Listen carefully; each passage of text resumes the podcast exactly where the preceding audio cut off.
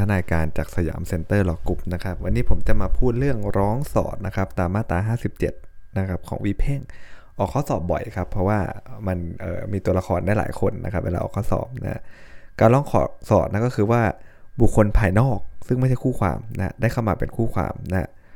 ต้องดูจากบุคคลภายนอกก่อนเลยนะบางทีข้อสอบเขาวัดเราตั้งแต่ตรงนี้เลยนะรู้หรือรู้หรือยังว่าเขาเป็นบุคคลภายนอกหรือยังนะถ้าเขายังเป็นคู่ความในคดีอยู่แม้จะขาดนัด นะครับเขาก็ยังเป็นคู่ความอยู่นะ ก็จะร้องสอนไม่ได้นะครับ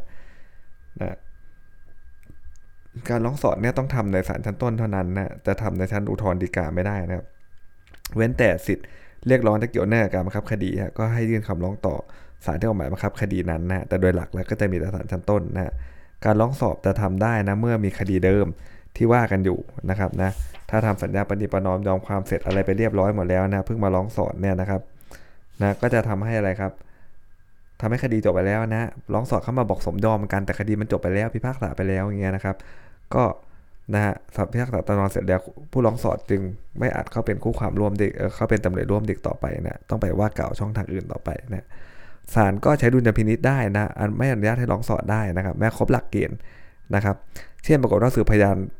จำเลยเสร็จแล้วคำร้องสอดเนี่ยครบหลักเกณฑ์แต่ศาลก็มีอำนาจว่าอนุญาตหรือไม่นะเข้ามาช้าเหลือเกินนะ การร้องสอดไม่ใช่บทบังคับครับเป็นสิทธิ์จะเข้าร่วมหรือไม่ก็ได้นะซึ่งโดยเนื้อของเรื่องร้องสอดมันแบ่งเป็น 2 วิธีนะอย่างแรกก็คือร้องสอดด้วยความสมัครใจก็จะเป็นอนุหนึ่งอนุ2ของมาตรา57 นะครับด้วยความสมัครใจนะเพื่อจะเป็นคู่ความอีกฝ่ายหนึ่งเลยนะตาม 57 อนุ1นะครับนะการร้องสอดเนี่ยจะต้องมีการโต้แย้งสิทธิตามมาตรา 55 ก่อนนะฮะโดยผู้ร้องจะตั้งประเด็นข้อพิพาทขึ้นใหม่เพื่อโต้แย้งกับโจทย์และจำเลยเดิมทั้งหมดนะหรือจะโต้แย้งเฉพาะโจทย์หรือจำเลยฝ่ายใดฝ่ายหนึ่งก็ได้นะครับนะ เมื่อผู้ร้องสอดเข้ามาเป็นคู่ความอีกฝ่ายต่างหากเนี่ยก็เลยไม่ต้องอาศัยสิทธิ์ของคู่ความเดิมนะครับและไม่ต้องคำนึงว่าคู่ความเดิมจะเห็นชอบหรือไม่กับการร้องสอดนี้เพราะว่าได้ตั้งประเด็นข้อพิพาทขึ้นใหม่ เพื่อรักษาผลประโยชน์ของตนเองนะฮะที่สำคัญคือแล้วเวลาออกข้อสอบแม้ฟ้องเดิมโจทย์จะไม่มีอำนาจฟ้องเนี่ยผู้ร้องสอดก็ร้องเข้ามาได้นะครับจำเลยเดิมขัดนัดที่คำให้การก็ร้องสอดเข้ามาได้ยื่นคำให้การได้ด้วยนะครับร้องสอดในระหว่างที่คดีอยู่ระหว่างการพิจารณานะครับ ก็สมควรจะว่ากล่าวให้เสร็จสิ้นเป็นคดีเดิมไปเลยนะในในคดีเดียวกันกับคดีเดิมนะครับ แต่ถ้าพิพาทกันระหว่างคู่ความเดิม ซึ่งไม่ได้กระทบกระเทือนสิทธิ์ของผู้ใดนะที่ผู้นั้นจะต้องสอดเข้ามาก็ต้องไปว่าอีกคดีหนึ่งเป็นต่างหากนะครับ ตัวอย่างเช่นอะไรฮะเอกฟ้องโทให้โอนที่ดินตามสัญญาจะซื้อจะขายฮะระหว่างพิจารณาตรีได้ทำสัญญาจะซื้อจะขายไว้ก่อน ที่เอกทำสัญญาตกลงจะซื้อ กับนายโทนะก็จะร้องสอดเข้ามา ขอให้รับความรับรองคุ้มครองตามสิทธิ์ก็ได้นะครับแนวคำพิพากษาฎีกานะร้องสอดเข้ามาเป็นจำเลยในคดีฟ้องขับไล่ โดยอ้างว่าผู้ร้องสอดเป็นเจ้าของและครอบครองที่ดินพิพาทใช่ไหมฮะไอแบบนี้ร้องสอดเข้ามาตามมาตรา 57 อนุหนึ่งนะครับนะเข้ามาเป็นจำเลยนะในคดีฟ้องขับไล่นะผู้ร้องสอดบอกว่าอะไรครับ เป็นเจ้าของนะครับ คุณไปฟ้องผิดคนแล้วแหละผมนี่แหละเจ้าของ อันนี้ร้องสอดเพื่อ คุ้มครองรักษาสิทธิ์ของผู้ร้องนะหรือว่าขอเข้าเป็นคู่ความครับโดยอ้างมาตรา 57 อนุหนึ่งนะครับเมื่อเพื่อแบ่งที่ดินเนี่ยเป็นของจำเลยนะดังนี้ไม่ใช่กรณีตามมนุษย์สองแล้วนะครับนะขอแบ่งที่ดินแต่เป็นคู่ความฝ่ายที่3นะเมื่อศาลพิจารณาใหม่โดยรับผู้ร้องสอดเข้าเป็นคู่ความต้องยกคำพิพากษาระหว่างโจทก์กับจำเลยอื่นด้วยนะครับ ผู้ถือหุ้นเป็นผู้มีส่วนได้เสียนะ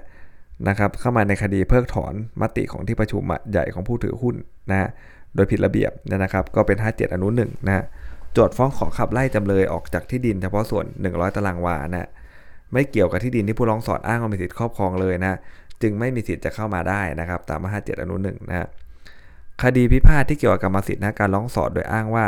ทรัพย์เป็นของผู้ร้องสอดนะต้องเป็นทรัพย์อันเดียวกับทรัพย์พิพาทด้วยนะส่วนคดีฟ้องขับไล่ครับหากจำเลยเนี่ยไม่ต่อสู้ว่ากรรมสิทธิ์เป็นของจำเลย หรือของผู้อื่นเนี่ยนะครับจะไม่เป็นการโต้แย้งสิทธิ์ของผู้ร้องสอดเขานะครับ เพราะนั้นเราก็ดูคดีพวกฟ้องขับไล่ดีๆนะนะถ้าเขาฟ้องขับไล่ปุ๊บจำเลยเขาไม่ได้สู้เนี่ยว่าที่มันเป็นของเขาหรือของคนอื่นนะเอาแล้วผู้ร้องสอดเจ้าของกรรมสิทธิ์เสียหายตรงไหนไหมฮะไม่ได้ถูกโต้แย้งสิทธิ์อะไรเลยถูกไหมฮะถ้าพิพากษาคดีจนจบยังไงก็ตาม เราก็ยังมีกรรมสิทธิ์เหมือนเดิมเขาไม่ได้เถียงกันเรื่องนี้นะอันเนี้ยก็ไม่ถูกโต้แย้งสิทธิ์นะครับก็ไม่มีสิทธิ์ที่จะร้องสอดเข้ามาได้นั่นเองนะครับ การร้องสอดในชั้นบังคับคดีนะฮะก็ต้องยื่นขอต่อศาลที่ออกหมายบังคับคดีนะครับ ไม่น่ามานะร้องสอดชั้นบับคดีนะดูสักนิดหนึ่งก็ได้ครับ ถ้าเกิดจำเลยจะต้องรื้อถอนบ้านและสิ่งปลูกสร้างเป็นผลเสียหายนะครับ แก่ผู้ร้องถ้าผู้ร้องเป็นเจ้าของบ้านและสิ่งปลูกสร้างดังกล่าวผู้ร้องก็เลยเป็นผู้มีส่วนได้เสียในการบังคับคดีนะครับแล้วถูกตัวแย้งสิทธิ์ก็ชอบเรียกเข้ามาได้ตาม 57 อนุหนึ่งนะไม่ต้องรอให้มีการบังคับคดีซะก่อนนะครับ หลักเรื่องการร้องสอดครับมาตรา 57 นะการอนุญาตเข้ามาเป็นคู่ความในคดีด้วยการร้องสอดหรือไม่เป็นดุลยพินิจของศาลนะศาลไม่ต้องอนุญาตนะครับแม้คดีเดิมขันนัดยื่นคำให้การก็ร้องสอดตาม 57 อนุ 1 ได้นี่คือ 57 อนุ 1 นะครับเมื่อนำเรื่องหลักเรื่องการขันนัดยื่นคำให้การมาใช้กับการร้องสอดนะฮะเมื่อโจทย์ไม่ได้ฟ้องผู้ร้องสอดเป็นจำเลยด้วยนะ จึงนำบทบัญญัติว่าด้วยการขันนัดมาใช้กับผู้ร้องสอดไม่ได้ครับแล้วก็คำร้องของผู้ร้องสอดนะเป็นทั้งคำให้การและฟ้องแย้งอยู่ในตัวนะไม่ใช่เป็นการยื่นขอคำให้การอย่างเดียวนะ การร้องสอดครับเป็นคำฟ้องผู้ร้องสอดมีฐานะเป็นโจทย์นะจึงอาจจะเป็นฟ้องซ้อนได้นะครับถ้าเขาได้ฟ้องในเรื่องเดียวกันอันนี้น่าออกข้อสอบนะนะครับดูดีๆนะเรื่องร้องสอดเนี่ยบางทีเขาไปฟ้องไว้แล้วอีกคดีหนึ่งแล้วเขาก็มาร้องสอดคดีนี้อีกนะมันก็เป็นฟ้องซ้อนได้ เพราะว่าร้องสอดมันก็เป็นคำฟ้องอย่างหนึ่งเลยนะนะสักดีนาเท่ากันนะครับ คดีไม่มีข้อพิพาทก็สามารถร้องสอดได้อยู่ดีนะครับ การร้องสอดด้วยความสมัครใจนะฮะ เมื่อโจทย์ร่วมจำเลยร่วมนะหรือเข้าแทนที่คู่ความฝ่ายใดฝ่ายหนึ่งเตียทีเดียวนะตาม 57 อนุ2นะการร้องสอดในในกรณีแบบเนี้ยผู้ร้องสอดเขาไม่ได้ตั้งอะไรขึ้นใหม่เลยนะแต่ว่าร้องสอดเข้ามาเพราะว่าเขามีส่วนได้เสียตามกฎหมายในผลแห่งคดีนั้น มันกระทบกระเทือนของเขาโดยตรงนะครับ เช่นอะไรไปดูตัวอย่างนิดหนึ่งนะครับ เอกให้โทรเช่าบ้านครับตรีฟ้องขับไล่โทรจากบ้านหลังนั้น อ้างว่าตรีเนี่ยเป็นเจ้าบ้านใช่ไหมคดีระหว่างตรีกับโทเนี่ยหากศาลพิพากษาให้ตรีชนะ ขับไล่ทำให้สัญญาเช่าระหว่างเอกกับโทไม่มีผลนะ เอกอาจถูกโทรฟ้องก็ได้นะครับว่าเฮ้ยทำไมเช่าบ้านแล้วเขาอยู่อาศัยไม่ได้เงี้ยอันเงี้ยถือว่าเอกถูกกระทบกระเทือนหรือถูกบังคับโดยคำพิพากษาคดีระหว่างโทรโดยตรงทำให้เอกเสียสิทธิ์นะฮะเอกจึงเป็นผู้มีส่วนได้เสียตามผลของกฎหมายของคดีเนี้ยร้องสอดเข้ามาเป็นจำเลยร่วมได้ก็จะไปยืนอยู่นะครับกับฝั่งของจำเลยเขาเลยนะครับ ดังนั้นเนี่ยการจะเป็นผู้มีส่วนได้เสียตามกฎหมายในผลแห่งคดีเนี่ยต้องมีหลักเกณฑ์สำคัญนะสองสองอย่างนะ หนึ่งก็ต้องมีส่วนได้เสียตามกฎหมายก่อนนะครับไม่ใช่ทางอื่น เช่น บิดาฟ้องเรียกเงินกู้จากบุคคลภายนอกนะในระหว่างพิจารณาบุตรจะร้องสอดเข้าเป็นโจทย์ร่วมไม่ได้และไม่ได้มีส่วนได้เสียตามกฎหมายอะไรเลยถูกไหมฮะผลแห่งคำพิพากษาเนี่ยจะต้องกระทบกระเทือนสิทธิผู้ร้องสอดนะหรือมีผลบังคับไปถึงผู้ร้องสอดด้วย แน่นอนว่าถ้ามันไม่ได้กระทบกระเทือนไปถึงผู้ร้องสอดเนี่ยก็จะร้องสอดโดยสายสิทธิตามมาตรานี้ไม่ได้นะครับ การร้องสอดด้วยความสมัครใจนะฮะตามมาตรา 57 อนุ2เนี่ยมี 2 กรณีนะฮะ ร้องสอดด้วยความสมัครใจก็เป็นโจทย์ร่วมหรือจำเลยร่วมนะฮะร้องสอดด้วยความสมัครใจแทนที่คู่ความฝ่ายใดฝ่ายหนึ่งเลย ทีเดียวเลยเดี๋ยวมาสู้ให้เองนะฮะได้รับคำยินยอมของฝ่ายนั้น โดยมากผมเห็นจะเป็นอนุหนึ่งนะครับนะสมัครใจเขาเป็นโจทย์ร่วมหรือจำเลยร่วมนะนะครับเพราะว่าถ้าเกิดจะร้องสอดขอแทนเลยเนี่ยต้องให้ฝ่ายนั้นเขายินยอมด้วยนะครับแต่ว่าการร้องสอดตามอนุหนึ่งเนี่ยมันไม่ต้องได้รับความยินยอมจากฝ่ายใดเขามาเป็นเอกเทศของเขาเลยนะฮะตัวอย่างครับคำพิพากษา ศาลฎีกานะที่วินิจฉัยว่ามีส่วนได้เสียนะครับ เช่นอะไรฮะผู้ร้องสอดนะฮะร้องสอดเข้ามาว่าผู้ร้องเนี่ยเป็นผู้เช่าที่ดินพิพาทนะครับ ผู้ร้องไม่ใช่บริวาร ถือว่าผู้ร้องมีส่วนได้เสียตาม 57 อนุ2นะครับร้องสอดได้นะเรื่องนี้เนี่ยจำเลยเขาเช่าที่ดินโจทย์เนาะนะครับเขากำหนดแล้วไม่รื้อถอนไปศาลก็เลยพิพากษาให้ขับไล่นะก็บอกว่าผู้ร้องสอดก็ร้องเข้ามา บอกว่าเป็นผู้เช่าที่ดินกับโจทย์ด้วยนะครับ โดยจำเลยเนี่ยทำสัญญาแทนไว้เฉยนะครับ ผู้ร้องไม่ใช่บริวารในเนี้ย57อนุ2ได้นะครับ หรือว่าโจทฟ้องขัดขวางไม่ให้อะไรฮะห้ามจำเลยขัดขวางนะการออกนสสามนี่ยมีผู้ร้องขอเข้าเป็นจำเลยร่วมบอกว่า ผู้ร้องเนี่ยเป็นเจ้าของที่ดินพิพาทมีสิทธิครอบครองที่ดินพิพาทและเป็นผู้ขายที่ดินพิพาทให้แก่จำเลยนะถือว่าผู้ร้องมีส่วนได้เสียตาม 57 อนุ 2 ก็ร้องสอดได้นะครับ ขณะที่ฟ้องครับเป็นเจ้าโจทย์เป็นเจ้าของกรรมสิทธิ์จึงมีสิทธิ์ฟ้องขับไล่เรียกค่าเสียหายจำเลยอยู่โดยละเมิดได้นะ หลังฟ้องแล้วโอนไปนะอำนาจฟ้องก็มีบริบูรณ์แล้วนะ ส่วนโจทย์ร่วมก็เป็นส่วนได้เสีย มีส่วนได้เสียนะนะเข้าเป็นโจทย์ร่วมได้ตามมาตรา 57 อนุ 2 นะครับ เดี๋ยวเรามาดูนะฮะคำพิพากษาศาลฎีกาที่ถือว่าไม่มีส่วนได้เสียบ้างนะครับ ต่อไปนะจะเป็นคำพิพากษาศาลฎีกาที่วินิจฉัยว่านะครับ ไม่มีส่วนได้เสีย ผู้แน่ก็คือจะเข้ามาตาม 57 อนุ 2 ไม่ได้นั่นเองนะครับ เรื่องนี้นะฮะ ลุกล้ำเข้าไปเนี่ยมันไม่ใช่ที่ดินพิพาทนะที่เขาพิพาทกันเนี่ยนะครับ จะมาร้องสอดเกี่ยวกับว่าอะไรครับ ที่ดินสองไร่นะที่ชี้เกินไปนั้นว่าป้องป้องกันสิทธิ์ของตนนะเพราะไม่เกี่ยวกับคดีที่โจทฟ้องจำเลยเลยนะถ้าถูกโต้แย้งสิทธิ์ก็ฟ้องเป็นคดีต่างหากคือที่ดินคนละแปลงกันนะนะพูดง่ายๆนะครับ โจทฟ้องให้ห้างส่วนจำกัดชำระหนี้ตามตัวเงินนะห้างหุ้นส่วนจำกัดความรับผิดเนี่ยจะร้องสอดเป็นจำเลยร่วมไม่ได้นะไม่ได้มีส่วนได้เสียด้วยตรงอะไรนะครับ ผู้ถือหุ้นครับร้องสอดไม่ได้นะเพราะไม่มีส่วนได้เสีย และไม่มีความจำเป็นต้องรับรองคุ้มครองบังคับตามสิทธิที่ตนมีอยู่เลยนะฮะมันแค่โดนบังคับเพียงเอ่อเท่าที่เงินที่ยังส่งไม่ครบตามจำนวนหุ้นที่ผู้ร้องสอดถือเท่านั้นนะหากมีการบังคับคดีก็เป็นเพียงจำเลยหรือว่าบริษัทเท่านั้นถูกบังคับคดีแหละผู้ร้องสอดในฐานะผู้ถือหุ้นเนี่ยไม่ต้องถูกบังคับคดีด้วยนะผู้ร้องสอดย่อมไม่มีความจำเป็นที่จะได้รับความรับรองคุ้มครองบังคับตามสิทธิตาม 57 อนุหนึ่งนะฮะ หรือแบบที่ 3 ครับแบบนี้นะคือการถูกหมายเรียกเข้ามาในคดีครับ โดยมากเขาก็ไม่มีใครอยากเข้ามาหรอกนะ ถ้ามันไม่ได้เกี่ยวข้องไม่เขาไม่ได้ผลประโยชน์อะไรด้วยอย่างเงี้ยนะไอ้แบบ1แบบ2เนี่ยเขาได้ประโยชน์หรือเขาจะเสียประโยชน์ถูกไหมเขาก็เข้ามานะฮะไอ้แบบที่3เนี่ยห้าเจ็ดอนุ3นะครับเข้ามาได้นะคือแบ่งเป็น 3 กรณีนะครับ แบบแรกคือคู่ความฝ่ายใดฝ่ายหนึ่งขอให้ศาลหมายเรียกเข้ามานะครับนะขอให้ศาลหมายเรียกเข้าเข้ามานะเช่นอะไรครับ นายแดงเป็นลูกจ้างนายดำวันเกิดเหตุแดงขับรถไปชนนะเขียวก็เลยฟ้องนายดำนะครับไอ้แบบเนี้ยนะนายแดงอาจสอดเข้ามาเป็นคู่ความร่วมนะหรือแทนคู่ความตาม 57 อนุ 2 ก็ได้นะครับนะถ้าแดงไม่ยอมร้องสอดเข้ามานะครับนะจะยื่นเออก็คือว่าเรื่องเนี้ยเขาฟ้องนายจ้างอย่างเดียวถูกไหมฮะดำจะยื่นต่อศาลให้หมายเรียกแดงเข้ามาก็ได้นะ เพราะว่าศาลพิพากษาให้ดำนะฮะให้ดำเนี่ยแพ้คดีใช่ไหมฮะต้องชำระหนี้ นะครับดำก็มีสิทธิ์ไล่เบี้ยกับแดงได้เพราะเขาเป็นนายจ้างถูกไหมฮะหรือว่าเอกเช่าบ้านโทครับตีฟ้องขับไล่เอก โดยอ้างว่าบ้านนั้นเป็นของตรีเนี่ยโทก็อาจเราร้องสอดเข้ามา เป็นจำเลยร่วมกับเอกหรือหรือโทนะเถียที่เดียวเลยหรือหรือร่วมเอกหรือแทนในเอกเลยก็ได้นะครับ แต่ถ้าโทรไม่สอดเข้ามาเอกก็อาจจะร้องขอต่อศาลให้หมายเรียกโทเข้ามาได้เพราะเอกแพ้คดีเนี่ยตรีก็อาจจะฟ้องร้องเรียกค่าทดแทนนะในการที่ไม่ได้อยู่บ้านตามสัญญาเช่าก็ได้ก็เหมือนตัวอย่างเมื่อกี้นะครับ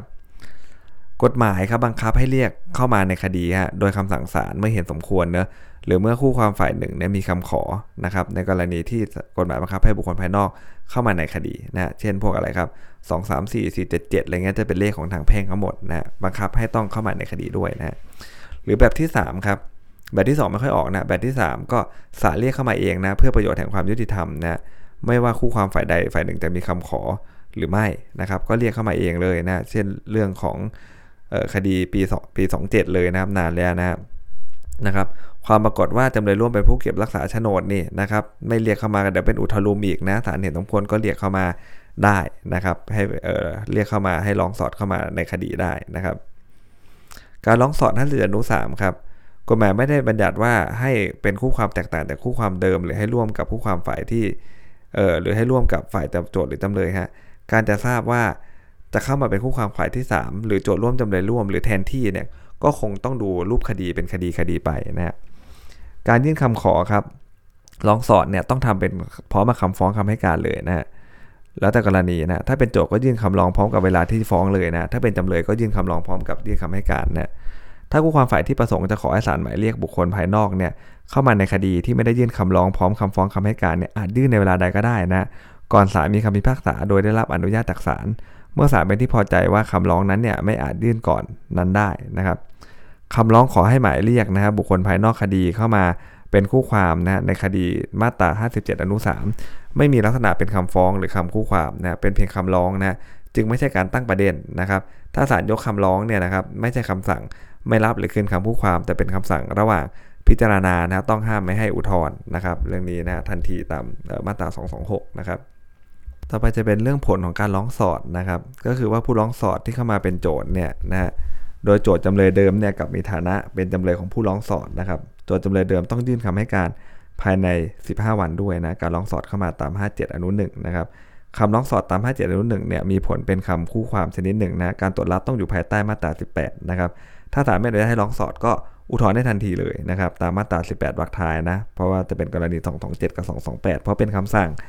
ไม่รับคำคู่ความนะผู้ร้องสอดก็มีสิทธิ์ดำเนินกระบวนการพิจารณาใดๆก็ได้ครับ เพื่อรักษาประโยชน์ของตนนะการร้องสอดตามมาตรา 57 อนุ 2 เนี่ยนะครับก็มีผลคืออะไรฮะผู้ร้องสอดต้องถือเอาคำฟ้องคำให้การ และสถานะของคู่ความเดิม ที่ตนจะเข้าร่วมเนี่ยเป็นหลักนะนะครับ ตามวรรคสองนะซึ่งห้ามไม่ให้ตามอนุสองนะซึ่งห้ามผู้ร้องสอดเนี่ยใช้สิทธิ์อย่างอื่นนอกจากสิทธิ์ที่มีอยู่ต่อคู่ความเดิมอะและจะใช้สิทธิ์ขัดต่อคู่ความเดิมก็ไม่ได้นะครับ เพราะฉะนั้นเนี่ยการพิจารณาว่า นะครับผู้ร้องสอดตาม 57 อนุ2เนี่ยใช้สิทธิ์นอกจากสิทธิ์ของคู่ความนะที่ตนเป็นผู้เข้าร่วมหรือไม่ต้องพิจารณาจากขณะยื่นนะคำร้องสอบเป็นสำคัญนะครับ โดยดูจากนะครับดูจาก 2 ดีการนี้เปรียบเทียบกันนะฮะเรื่องนี้นะจำเลยร่วมนะครับยื่นคำร้องสอบเข้ามาเป็นจำเลยร่วม ยื่นคำให้การก่อนครบกำหนดเวลาที่จำเลยยื่นคำให้การได้นะครับ เมื่อจำเลยไม่ได้ยื่นคำให้การเนี่ยจึงไม่มีกรณีที่จะถือว่าอะไรฮะการยื่นคำให้การเนี่ยเป็นไปทางขัดสิทธิ์เพราะว่าเขายังไม่ได้ ยื่นเลยคำให้การถูกไหมฮะไอ้แบบเนี้ยฮะเขาไม่ยื่นและอีกดีการหนึ่งครับไม่ยื่นคำให้การจนศาลมีคำสั่งว่าขาดนัดยื่นคำให้การไปแล้วนะครับจำเลยร่วมก็ไม่มีสิทธิ์แน่นอนนะที่จะยื่นคำให้การของตนเข้ามา เพราะว่าจะเป็นการใช้สิทธิ์อย่างอื่น นอกเหนือจากสิทธิ์ที่จำเลยที่ 1 เขามีอยู่นะฮะเมื่อศาลชั้นต้นเนี่ยสั่งรับคำให้การของจำเลยร่วมโดยผิดลงก็เพิกที่จะเพิกถอนได้นะครับนะฮะตามมาตรา 27 เลยเป็นเรื่องกระบวนพิจารณาผิดระเบียบไปเลยนะครับ มีข้อเท็จจริงแตกต่างกันเห็นไหมฮะ อันนึงยังอยู่ในกำหนดระยะเวลายื่นคำให้การนะฮะ อีกอันนึงเนี่ยนะครับก็คือว่าเลยนะขาดนัดยื่นคำให้การซะแล้วนะฮะจำเลยร่วมย่อมไม่มีสิทธิ์ยื่นคำให้การได้นะครับ ประเด็นของร้องสอดที่น่าสนใจต่อไปนะครับ ก็คือว่าอะไรครับ นะการร้องสอดเข้ามาตาม 57 อนุ3นะก็มีผลเช่นเดียวกับ 57 อนุ1นะก็คือมีสิทธิ์เสมือนว่าตนได้ฟ้องหรือถูกฟ้องเป็นเรื่องใหม่นะก็คือว่ามีสิทธิ์ของตนเองโดยสมบูรณ์นั่นแหละนะครับแต่ที่มันดิฟกันนิดนึงก็คือเรื่องของการอุทธรณ์ตัวคำสั่งถูกไหมฮะถ้าเกิดสมมุติว่านะครับขอให้หมายเรียกบุคคลนะเข้ามานะตาม 57 อนุ3เป็นเพียงคำร้องทั่วๆไป ถ้าศาลยกคำร้องเป็นคำสั่งระหว่างพิจารณานะครับ อุทธรณ์ทันทีไม่ได้นะนะครับ ไม่เหมือน 57 อนุ 1 อนุ 2 นะ ที่มันจะเข้าข้อยกเว้นถูกไหมฮะที่จะอุทธรณ์ทันทีได้นะครับ ปัญหาเรื่องความผูกพันตามคำพิพากษาระหว่างผู้ร้องสอดกับคู่ความฝ่ายที่ตนเข้าร่วมเนี่ยโดยหลักแล้วเนี่ยผู้ร้องสอดก็ต้องผูกพันนะตามคำพิพากษาด้วยนะครับนะตามคำพิพากษาด้วยนะฮะที่เข้ามานะครับ เช่นอะไรฮะนายเอกกับโทได้ร่วมกันกู้เงินนะนายเอกได้ชำระเงินดังกล่าวหมดแล้วนะแต่นายตีกับบอกให้นายโทเนี่ยชำระหนี้รายนี้อีกนะในฐานะลูกหนี้ร่วมนะโทควรจะรีบบอก ควรจะรีบบอกเอกว่าตนถูกฟ้องแต่ไม่บอกนะทราบเรื่องภายหลังจึงร้องสอดเข้ามานะครับ แต่ว่าช้าเกินกว่าที่เอกจะได้ชำระหนี้ไปหมดแล้ว ยกเรื่องที่ชำระหนี้เออไปแล้วขึ้นต่อสู้นะศาลจึงพิพากษาให้ตรีชนะคดี ระหว่างเอกและโทนั้นเนี่ยถ้าโทได้ชำระเงินให้ตรีเป็น1ล้านบาทตามคำพิพากษาเนี่ยโทจะไล่เบี้ยเอาจากเอกได้ 5 0 0แสนบาทนะเอกย่อมยกโทษต่อสู้ที่โทเขาเลินเล่อนะไม่แจ้งให้เอกทราบเนี่ย ขึ้นบอกปัดให้ตนเนี่ยพ้นจากความต้องผูกพันตามคำพิพากษานั้นได้นะครับ อีกเรื่องหนึ่งนะครับนะก็จะเป็นข้อยกเว้นนะที่ทำให้ไอตัวของคนที่เข้ามานะครับโดนดึงเข้ามาร้องสอดด้วยเนี่ยไม่ต้องผูกพันตามความพิพากษาเต็มที่นะก็คือว่า 58วรรคสามมนุษย์สองนะคู่ความฝ่ายนั้นก็จงใจนะหรือว่าประมาทเลินเล่อนะไม่ได้ยกข้อกฎหมาย หรือข้อเท็จจริงนะครับ อันเป็นสาระสำคัญนะครับ นะซึ่งผู้ร้องสอนเนี่ยไม่ได้รู้ว่ามีอยู่ขึ้นกล่าวอ้างนะครับ เช่นดำตกลงกู้ยืมเงินจากนายแดงผู้เยาว์ฮะเขียวเป็นผู้คำนะฮะแดงเป็นโจทย์ฟ้องนะฮะต่อมาเนี่ยเขียวไม่ทราบข้อเท็จจริงว่านายดำไปตกลงกู้ยืมเงินกับผู้เยาว์นะและนายดำก็มายกข้อต่อสู้ดังกล่าวขึ้นต่อสู้ด้วยถ่ายภาคษาให้แพ้คดีฮะระหว่างดำกับเขียวเขียวไม่ต้องผูกพันตามคำพิพากษาเลยนะครับ ถ้าเกิดว่าถ่ายพิพากษาให้ดำชำระหนี้กับแดงผู้เป็นโจทย์นะหมายความว่าระหว่างเออแดงกับเขียวเนี่ยเขียวก็ต้องรับผิดเฉพาะ คำพิพากษาต่อแดงนะผู้ชนะคดี แต่ถ้าเขียวถูกบังคับให้ใช้หนี้แก่ผู้ความฝ่ายที่ชนะคดีอย่างไรเนี่ยย่อมเรียกเอากระดำซึ่งเป็นคู่ความที่เลินเล่อได้นะหรือถ้าดำที่ได้ใช้หนี้นะตามคำพิพากษาแกแดงไปแล้วอย่างไรเนี่ยก็จะมาเรียกร้องเอาไรเบี้ยกับในเขียวไม่ได้นั่นเองนะครับนะสำหรับช่วงเช้าก็มีประเด็นที่สำคัญอยู่เพียงเท่านี้นะครับ สวัสดีครับ